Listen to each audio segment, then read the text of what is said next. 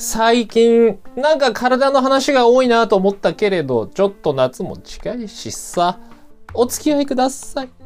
さて、私、俳優の傍ら、ダイエットインストラクター、フードアナリスト、心理カウンセラーの資格を持つとか言ってるけれど、調子に乗って肉離れを起こしちゃった。私、コージこと黒沢コージが、30代、40代のための飯と体、ライフスタイルをリスナーの皆さんとシェアしていくチャンネル、飯からです。今回もお付き合いください。さて、今回の飯からなんですけれども、冒頭の通り、ちょっと体の話多いんですけれどね、最近ね。えー、夏前だしさ。まあ、あと、今、ちょうど僕がですね、えー、食事のリセット、習慣のリセット中ということもあり、かつ、最近ですね、ツイッターでちょうどこう MCT オイルの話をですね、フォロワーのチェルさんと、そしてラジオ食堂北谷さんとちょっと会話をしたので、タイムリーだなと思い、王道の糖質制限ダイエットの話をしたいと思います。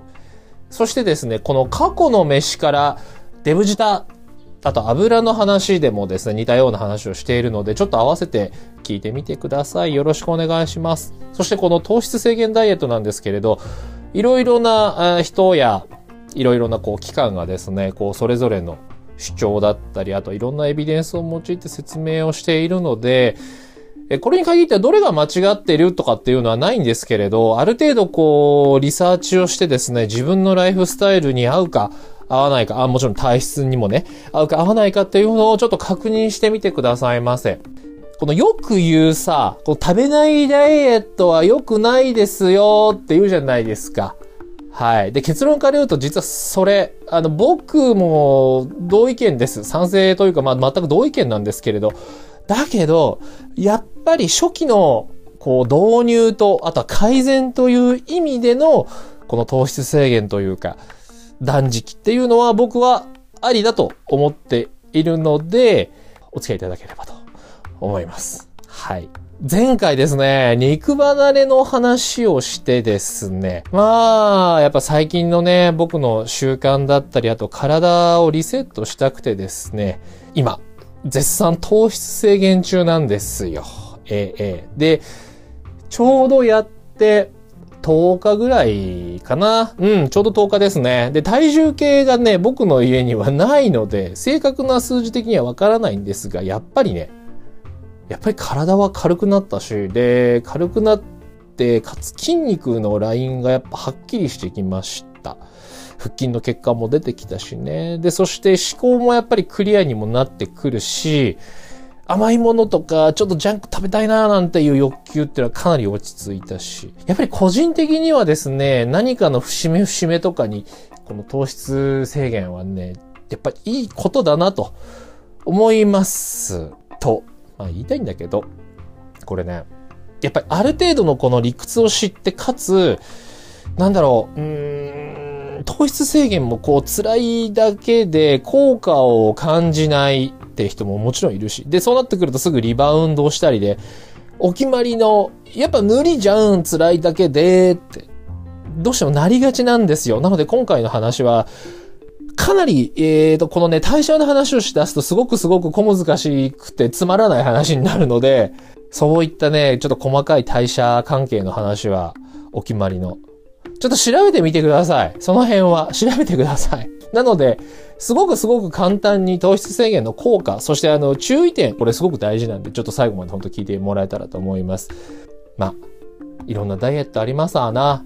いろんなのありますよ。この令和のこの時代。ええー、ただまあ、一応ね、やっぱ念頭に置いといてほしいのは、本当に何度も言う通り、避けて通れないし、で、みんなも分かっていることなんです。分かっていても、うーん、やらないし、なんかやれないし、なんかやだな、めんどくせえな、だって楽しくないんだもん。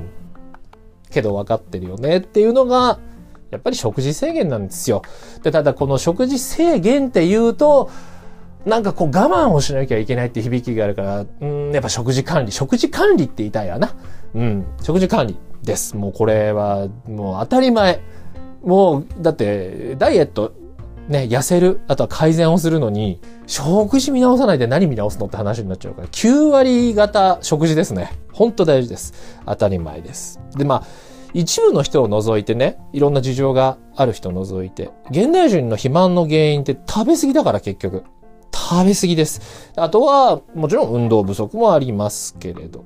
で、ストレスが溜まって、食欲が暴走して負の連鎖が始まって、また食べちゃってっていう話はまあ何回もしていますよね。まあ食べ過ぎというか、糖質を取りすぎ、かつ他が足らなすぎって言ったらいいのかな？これ運動も含めてだけで。糖質と脂質だけはものすごく取るけれど、タンパク質だったり食物繊維とかその他ビタミン、ミネラルっていうのは全然足りてない。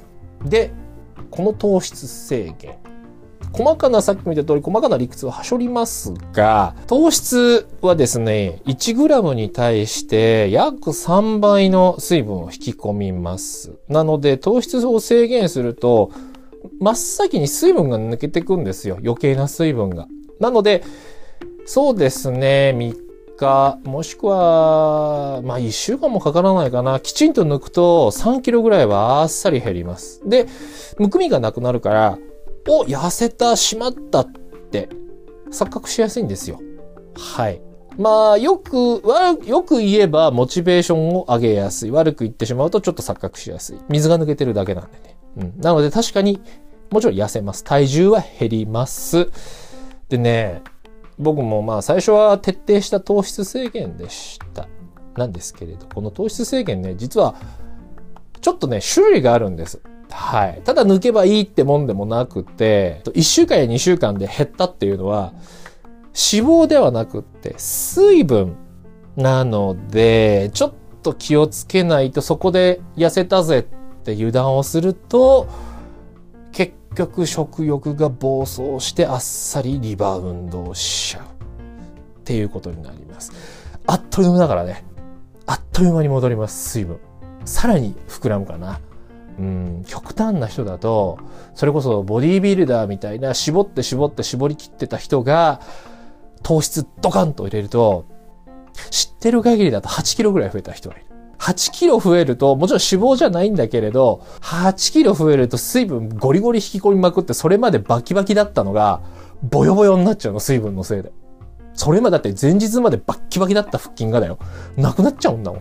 それぐらい水分でむくんでしまいます。で、ちょっと食べない、また食べる。ちょっと食べない、また食べる。っていうのをずっと繰り返していくと、運動もなしにね、繰り返していくと、筋肉と代謝が減っていって、気がついたら、いや、全然食べてないのに。なんだけれど、どんどんどんどん太っていってしまう。こういうことになります。ちょっと言い方は悪いけれど、やっぱり中高年の方で手足、すごく細いんだけれどお腹だけ異常に出てるとかサイズはそうでもないのに健康診断で数字最悪とかっていうのが現代型肥満特に中高年にありがちな現代型肥満の典型になってしまいますただそれでもね僕がやっぱり推したいっていうのは痩せる体重が減るっていうよりもすごく大事なことがあるからなんだけどそれはちょっと後で話したいと思いますまず糖質制限ダイエットで、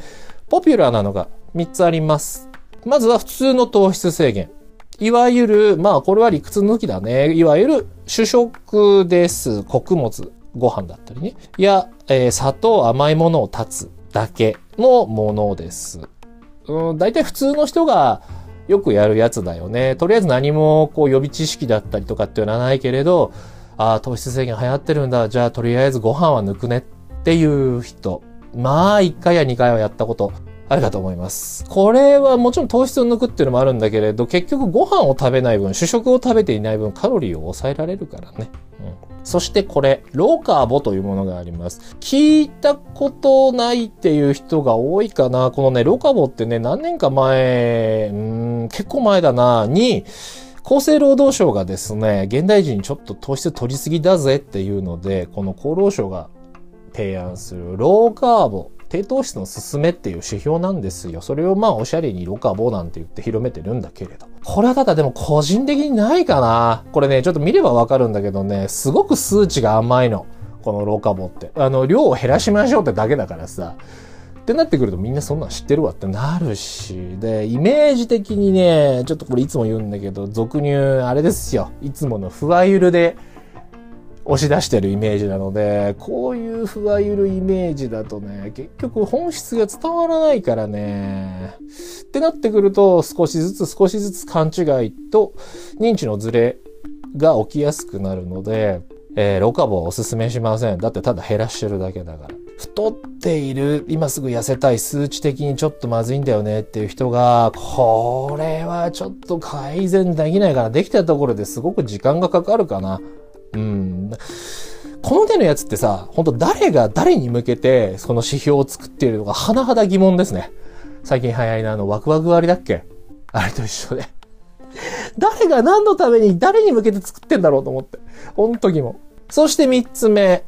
ケトジェニックダイエットってやつです。ケトンダイエットとも言ったりしますね。聞いたことある人もいるかと思います。これは、主食の糖類、糖質はもちろんなんだけれど、野菜だったりね、調味料っていうのにも結構糖質って入ってるんですよ、実は。で、この類のものも一切合切カットをして、1日 50g 以下に抑えて、その分、脂質でエネルギーを、カロリーを補填して、体のその代謝サイクル、エネルギーを取り出すサイクルっていうのを糖質から脂質に完全に切り替えるっていう、ちょっと難しい難易度の高い方法です。糖質1日 50g って言うけど、あのね、結構この 50g 以下ってのは大変なんですよ。うん、一応指標では 50g 以下ってのはなってるけれど、ごくごく普通の人がやろうと思ったら、イメージ的には30以下、30グラム以下ぐらいでやらないと成功しないかな。ってなってくると、このね、調味料とか野菜のね、たった数グラムなんだけれど、この数グラムが重なるとあっという間にオーバーしちゃうの。だから本当にこのケトをやろうとしたら、すごく大変です。本当知識と準備が必要。例えばね、その調味料で言うとね、ケチャップソースっていうのは想像つくよね。あれ甘いから。ね。なんだけど、醤油とか、あとはね、わさび、からしは結構糖質入ってるんですよ。特にわさび、からし、あの辺。結構入ってんのね。俺なんかさ、好きなんですよ。わさび、からし。結構納豆とかにはブリッて入れちゃう方だから、そういうのも使うなっていう感じになっちゃうのかな。あとね、落とし穴、ドレッシング。これね、前も話したんですけどね、えー、市販の特にノンオイル系のやつは、オイルを使ってない分旨味を添加するので、やっぱ糖類がどうしても入ってたりするんですよ。なので、ちょっと極端な方をすると、塩味のシロップをサラダにギャーンとかけてるようなもんなので、本人は糖質全然取ってないよって思っていても、結構取ってるの。もちろんご飯食べるよりは取ってはいないんだよ。いないんだけれど、ケトジェニックをやろうとしたら、これも一切ダメ。うん。あとね、そう、マヨネーズ。マヨネーズは OK なの。マヨネーズは純粋な油だから、あれは。あ、ちなみにこれ普通のね、カロリーオフのやつは、あれは糖質だいぶ入ってます。普通のごくごく普通のマヨネーズのみです。まあ、個人的にはさ、美味しいサラダ食べようと思ったら、いい油でドレッシング手作りした方がめちゃめちゃうまいから、ちょっとそっち進めたいよね。俺ね、デブ舌だし、タバコも吸うけれどね、結構野菜の美味しさとか、敏感なんですよ、昔から。余裕がある人、そっちをお勧めします。ちょっとそれちゃった。で、この、さっき言ったロカボは、除外をして、この2つの糖質制限、いわゆる普通の糖質制限とケトジェニック。これね、ちょっとね、お察しのいい人は分かったかもしれないけど、似てるようでやっぱ違う、違います、全然。ちなみに今僕がやっているのは、このケトジェニックに結構近いものです。もちろんそこまで厳密にやってないんだけれど、糖質をなるべく取らないようにして、その代わり、プロテインとかコーヒーに MCT オイルを入れたりして、脂質多めでやっています。うん、いい感じです。まあもうこれ厳密にね、もっとケトジェニックやると本当にバーンと減るのかもしれないけれど、まあ個人的には悪くないです。はい。で、ここからはその糖質制限をやるときの注意点なんですけれど、一番最初に挙げたこの、いわゆる普通の糖質制限なんだけれど、あ、まあ、ケトジェニックも一緒かな？なんだけれど、こういうのってさ、そもそもやっぱ日本人でかつ社会生活を送っていたり、そして家庭があったりすると、このね、極端なやっぱ食事って、やっぱ長く続けるのは大変なんだよね。やっぱりさ。うん、やっぱ家族とか友達、会社の人たちはみんなこういうの食べ行きましょうって言ってる中で、さすがにこれ食べれねえよって、ずーっと言い続けなきゃいけないわけだし。そしてこのケトジェニックはね、お金かかるんですよ。結構。そのカロリーを油で取りましょう。だからやっぱ肉食べましょう。あとは、油の乗っている魚、サーモン、うん、とか、あとサバも積極的に取っていきましょう。あとさっき言った MCT オイルっていうのも積極的に取らなきゃいけないから、うーん、結構食費かさむことの方が多いみたいです。うん。で、なんだろう。普通のね、最初に言った普通の糖質制限でもいいんだけれど、いいし、やりやすいんだけれどさ、やった人ならよくわかると思います。やってて、ああ、なんか元気出ないとか、あとこう甘いものだったりご飯を食べな食べたい欲求を抑えられないイライラするいうケースねストレスがあるからやっぱりね長く続きづらいっていうのもあります。みんなだってやめちゃうのそこだもんね。これはね。特に普段からもうゴリゴリ糖質取ってた人ジャンク大好き甘いもの大好きっていう人によく見られるケースでこれはね、なんとか3日は耐えてほしいかな。で、3日あたりから、嘘みたいに欲求なくなるから。これ結構みんな言ってる。試した人がね。そこだけ耐えてほしいんだよね。違う見方をすれば、ちょっと言い方悪いんだけどね。たかだかだよ。たかだか、その、ご飯が食べれないんだったらわし、わかる。イライラする。厳しいよね。だけど、主食がないだけで、イラつくっていうのは、大の大人がそれだけ飯に心身を支配されていたってことだからね。逆に言えば。それだけずっと支配され続けていて依存していたってこと。だから、食べれなくなった時にイライライライラしちゃうってことなの。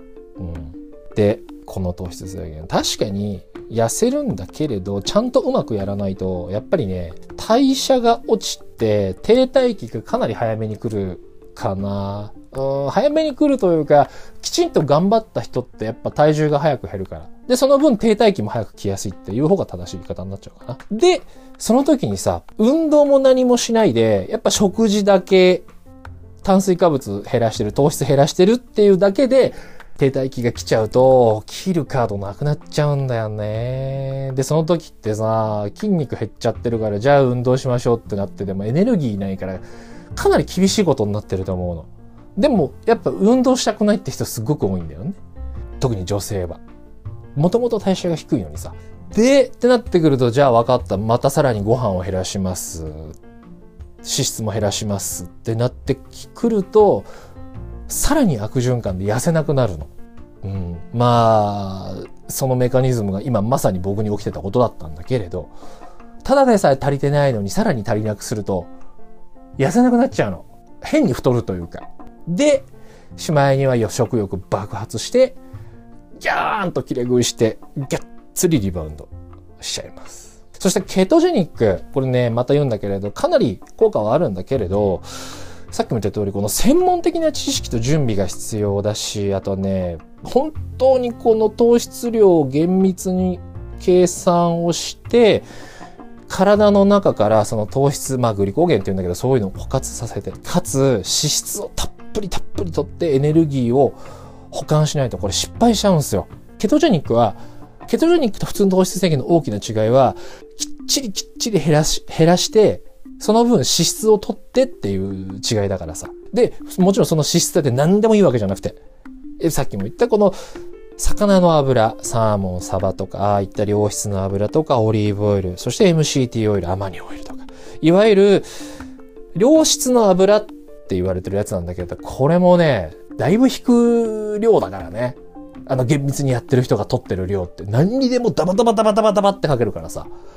ええー、みたいな。これに結構抵抗ある人も多いみたいな。油そんなにかけるの？みたいなさ。ね食事だって朝から油たっぷりのステーキ食えとか。あと昼はタッパーに、えっ、ー、と、油と肉入れて、それレンチンして食えとかって。まあ、見た目的にちょっと人の食べるもんじゃないけどね、見たら。本当で、あと、中には、糖質さえ取らなければ何をどれだけ食べても大丈夫っていうことを言ってる人もいるんだけれど、それも全然違くって、なんで、あの、なんでもそうだけど、取りすぎたらもちろん太るからね。糖質取ってなかろうが何しようが。言ったって油だから。それは太ります。当たり前だけど。うん。しかもさ、何が厳しいってケトジェニックは。付き合いとかでたったの1回でも糖質入れちゃったら、そっからまたリセットしなきゃいけないの。枯渇させるのに。めんどくせえってなるじゃん。ねえ、だから、このケトジェニックはね、本当にビルダー、うん、そうだねボディ。ボディビルダーとか、それに準ずるぐらいの意識のある人たちが、やるスタイルかな。特に日本人には結構厳しいのかもしれない。あと、あの、欧米スタイルの食生活の人はこういうのやってる人は多いかな。ほら、あの、シリコンバレーの食事術なんていうのはね、大体これです。うん。ちょっとニュアンスというか、表現は違うだけだけど、要は、ケトジェニックをやりましょうよっていうことです。で、このケトジェニック、アスリートはですね、ダイエット目的じゃなくてパフォーマンスだったりスタミナの向上で取り入れてる人も結構いるみたいです。で、このね、うん、じゃあ、結果どうなんだ効果はどうなんだってなるんだけど、エビデンスはあるんだけど、やっぱり会う人と会わない人の差は結構あるみたい。うん。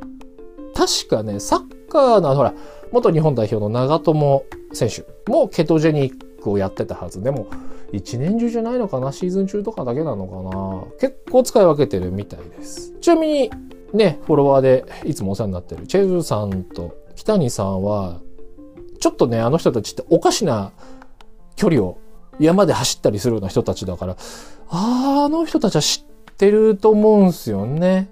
その、ケトジェニックというか油で、油をカロリーに変えてスタミナに変える方法というのかな。そういうのを知ってるはずなんで、どうなんでしょうね。実際のリアルなところは。ちょっと聞いてみたいけど。うん。と、まあ、ここまで聞いた人はお察しの通り、は、もうめんどくせえ、みたいな。ってなったでしょ。ああ、めんどくせえ。なんだよ、結局両方とも難しいんじゃんかって。ってなるよね。で、続かないんだよね、結局。面倒だし、お金の問題とか、やっぱりライフスタイルもあるからさ。で、この、ケトジェニックもね、えー、なんとかっていう人でね、すんごい極端な論調をしてる人がいて、別にその人プロの医者だ、あの人医者じゃとかじゃないんだよななんかね、すごいんだよ。朝からホイップクリーム一皿食えとか、なんかあの、牛脂を使ったスープ飲めとかって提唱してる人もいるけれど、ね、あの類の人たちは、あの、インフルエンサーみたいな人たちだからさ、やっぱそういう極端な論調になりがちなんだろうけれど、まあ実際プロのボディービルダーもですね、よくあの調べてたら、すごい人ほどやってないかな。頻繁にこういうことは。こういう極端なものは。うん。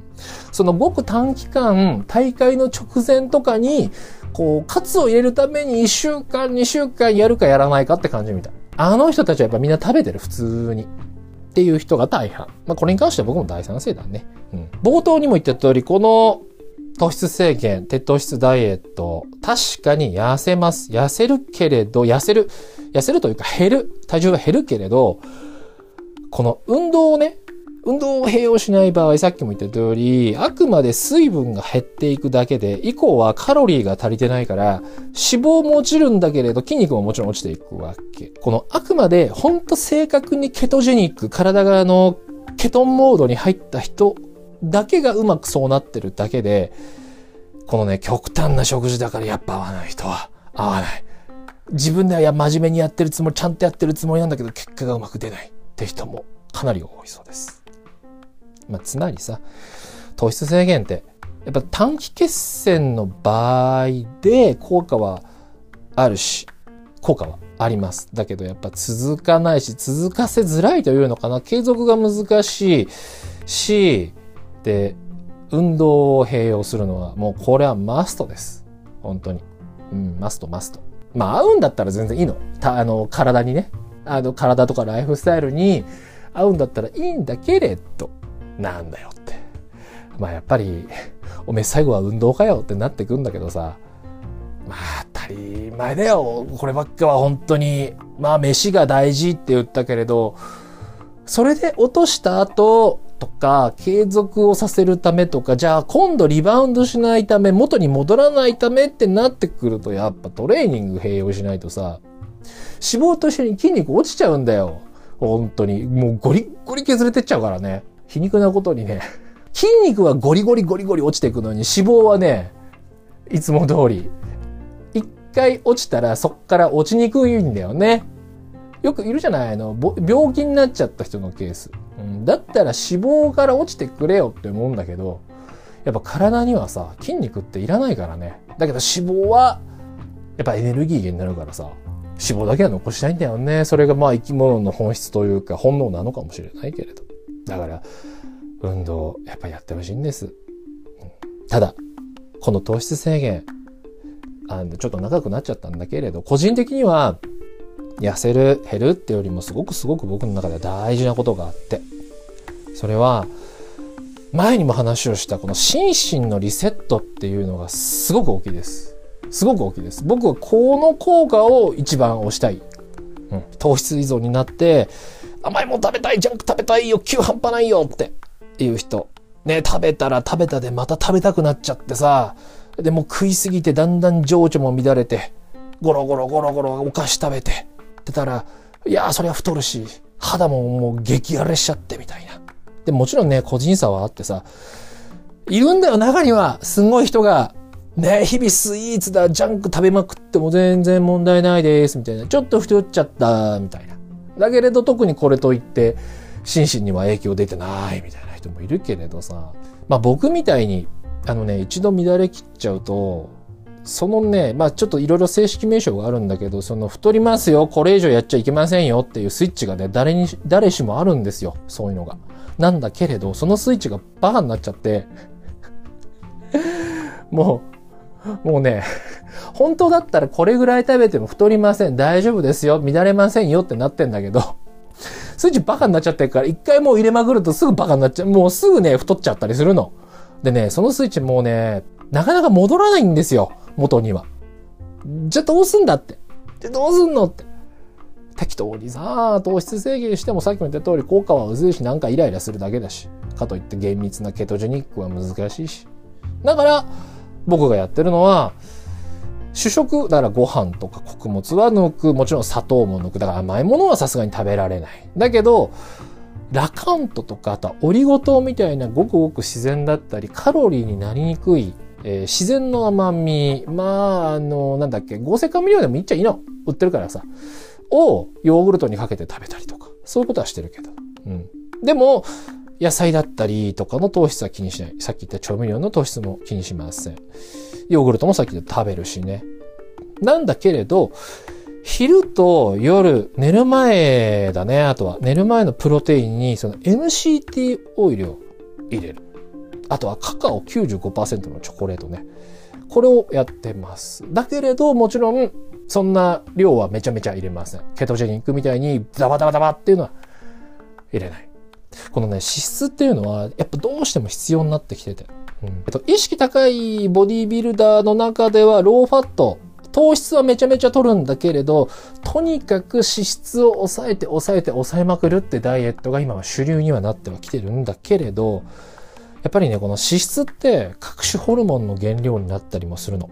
で、そしてその食欲を司るレプチンっていうホルモンだったり、グレリンっていうものにもダイレクトに効いてくるんで、最低限のやっぱ脂質っていうのは、僕は必要かなと思います。あの、肌ガサガサにもなっちゃうし、さっきも言った通り、これホルモンの原料になるからさ、男性ホルモン、女性ホルモンの原料にもなります。これ、脂質カットしまくると、あっちも大変よってことになるのでね。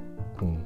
やっぱね、そのせいか、普通の糖質制限よりはやっぱりガス欠感はないです。はい。で、甘いものへの欲求もないし、ああ、なんか口寂しい食べたいなーっていうのもないです。のおかげかどうかわからないけれど、睡眠の質も良くなったような気がするかな、うん、今まで夜中2回ぐらい目覚めてたのが、目覚めなくなったからね。うん、まあ、緩めのケトジェニックというか、まあ全然厳密ではないんだけれどね。これでさ、糖質も脂質もな、両方ともカットしちゃうと、もうほんとひどくなっちゃうからね。まあ初期はそれでやってたんです。ただ、なんでそれでうまくいったかっていうと、脂肪がいっぱいついてたから。自分の体の脂肪をエネルギーに変えられてたから、そこまで体調は崩さなかったけれど、今はそんなについてない状態だから。そんなについてない最低限の状態で脂質も糖質もってなると、まあ、ここ最近の不調、オーバーワークとか、メンタルとか、そういうのが、あ、疲れちゃったってことになるわけなんです。まあ普通の人はそこまで想像はいかないとは思うけれどね。とはいえ、じゃあちょっと長くなっちゃったけれど、締めに行きましょうか。ね。この糖質制限、何度も何度も言った通り、これをずっと続けるってのはよっぽど自分の体に合ったなーっていう人以外はやっぱり難しいしさ、運動を併用したりとか、あとは筋肉維持ってなると結局最後は糖質を取ることは僕は避けられないと思っています。もちろんね、え、ー、と、糖質取らないで筋肉大きくする人もいるんだけれど、そういう人は、うん、なんだろう。な、なんか、うん。もう本当特殊なんだろうな。うん。やっぱ最後はどうしても糖質必要です。やっぱり。ただ、そこで油断をして、よし、じゃあ減ってきたぞ、痩せたぞってなって、がっつり白飯バーンって食べちゃったりすると、これ振り出しに戻りますからね。そこでバーンと引き込んで、せっかく体正常化になってきたのに、またバグっちゃうみたいな。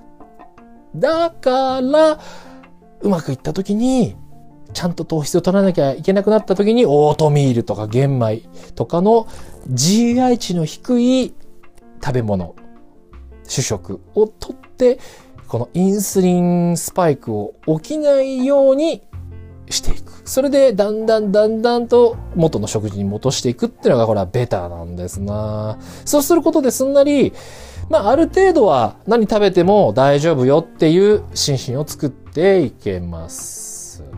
なんです。僕がそうでした。はい。実際ね、やっぱ、初期の時に完全に停滞しちゃった時っていうのは、やっぱいろんなアドバイスをもらって、糖質入れないと痩せないよって言われたから、糖質入れたら、あ、オートミールね、オートミールを入れたら、そっからまたスコーンって落ちていったし。うん。結局、そのバランスを考えて、カロリーだったり糖質のこのスパイクを作るのが一番望ましいってことなんです。はあ落ち出たバランス出た出たバランスマジかよって。はあもう知ってんだよクソかよって。ね。だってそうなんだもんって。初期はさ、やっぱそれがうまくうまくいってたから、か、うまくいってたからこそ、こう、時々チートデー作って、なんか餃子ものすごいバーンって食べても全く何の営業もなかったの。そういうふうにこうスパイクを作っていけたから、多少無理して食べたりしても太らなかったんだろうね。でも、だんだんだんだんやっぱり体が辛くなってくるわけで。で、ちょっとずつちょっとずつ食べていって、なんか最近俺太った、うん、太ったってか増えたから、チートデーは入れない方がいいなって思ってて、チートもやらずに気がついたら体がもう代謝が低燃費モードになっちゃって、変に太る。そして不調を起こす。っていうことにつながったからね。ほんと僕の場合は。何度も言う通り、そこまでやる人はそうそういないけど、いないけどね、普通に生きてる分にはこんなことは全く参考にしなくていいんだけれど、というわけで、ね夏前ですよ。今年の夏はどうかな？大丈夫かな？遊びに行けるのかな？わからないけれど。まあ大人だからさ、別に脱ぐ予定なんかねえけど、やっぱちょっと締めていくか薄着になるしって。あのー、ね、男性気になるんでしょ？中高年になるとあの胸のダルダル感。あれ、本当ね、このコロナになって外出なくなったって人で正直見るからね、あの若い人とかでも胸タルタルになっちゃってる人。そういう人、締めていこうぜっていう人はですね、ま、きっかけとして、この糖質制限、すごく僕はありだと思います。特に今まで糖質、お菓子、ジャンク大好き、そういうの食べてないと気が済まねえよって。っていう人ほど、心身のリセットも兼ねておすすめです。本当にね、いろんなものがクリアになるから。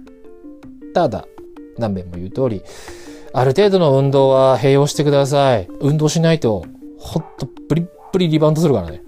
ちゃんと計画的に行きましょう。本当に。ちゃんと計画的にやれば、ちゃんと効果出ますんで。で、さっきも言った通り僕がやってるおすすめは、糖質はしっかりカットして、で、そのカットした分のカロリーを取らない範囲で、脂質で補っていく。この脂質は MCT オイルだったりアマニオイル、体にいい油。それ以外はもちろんジャンク、お菓子は絶対 NG だからね。これは。で、プロテインとか、ヨーグルトに入れたり。で、サバ缶も食べたり。うんいいです。おすすめはね、やっぱ寝る前とか、あ夜さ、お風呂、うん、お風呂入る前入った後？あの、だらつきタイムってあるじゃん。なんか動画見ちゃうとかテレビ見ちゃうとか、なんかいろいろやっちゃうってあの時間、あのだらつきタイムにうかうかしてるとついつい食べちゃうでしょ？そういっただらつきタイム入る前に油プロテイン飲んでおくと、ああ、なんか食べたいなって欲求もかなり薄くなるので、ほんとおすすめです。このタイミングで取るのおすすめです。うん。で、いい感じになってきたら、その油を減らして、オートミールとか玄米、あとはブランパンとかに切り替えていって、徐々に徐々に、えー、糖質を入れていくっていうのがおすすめ。そうすることでスムーズに普通の食事に戻せたりとか、それこそ週末は何食べても全然 OK よっていうような習慣になるので。うん。で、それで満足できるようになって頃には、勝手に痩せてます、人は。本当勝手に痩せておりますので、マジで。あの、バグった生活習慣直すだけです。うん。だけです。と、まあ、今回はちょっとね、簡単に説明するはずがやっぱちょっと長くなったね。糖質制限ダイエットについて話してきました。うん、これね、賛否両論あってやっぱり糖質制限って冒頭も言った通り、えっ、ー、と、そもそも乱れていない、えっ、ー、と、乱れた経験のない人ほど、この、なんだろう、極端な糖質制限あんましいい顔しないんだけれど、何度も言って言う通りに、痩せるきっかけ、えー、改善をするきっかけっていうことと、あと、リセットをするっていう目的だったら僕は絶対やるべきだと思っています。あくまでそれだけね、きっかけだけ。うん。これからさ、さっきも言ったように夏もあるし、何もなければまた社会は動いてくるしね。まあ今もう動いてるし。まあ僕の場合は何度も言う通りリセットと、あとは撮影もこれからあるんで、そして肉離れ あります。で、あれからやっぱ2週間だけれど、歩く分にはもう全く問題なく歩けるようになりました。食事大事。本当に大事。我ながらね、よくやったと思うよ。本当に。あんまいいことじゃないかもしれないけど、よく調べてちゃんと直せたなって思います。うんと、まあ誰も褒めてくれないので、自画自賛で。もちろんここで無理すると再発するんで気をつけますけれど。あとまあ最近ほんとね、ご飯よりもなんだか体の話ばっかですんません。自分が今こういう状況だからさ、やっぱどうしたらいいんだろうって言っていろいろ勉強してる最中ってこともあるので、ちょっとね、無茶してあとはいろんなもの食べられないっていうのもあるしさ。だけれど、少しずつというか、まあ実験的にやっぱり昔みたく、平日はきちんと管理をして、週末1日だけちゃんとしっかり食べまくるっていうチートデーを設けるつもりなんでね、その頃には、なんかうまいもの食ってきたよなんて言いたいんだけどさ、ね、ね。え、俺にカツ丼のことばっか垂れ込んでくる MBA さんよ、ね。え、俺は食うよ、マジで、カツ丼。ほんとしたら、お前に請求書送りつけてあるわ。ほんと。震えて眠れ。カツ丼とか、塩油トーストとか、そういうことを言ってられる人も、マジでもう上級国民だよ。いや、上級人類っていうのかな。本当に羨ましいです。そんな感じ。今回は糖質制限の話してきました。長々と。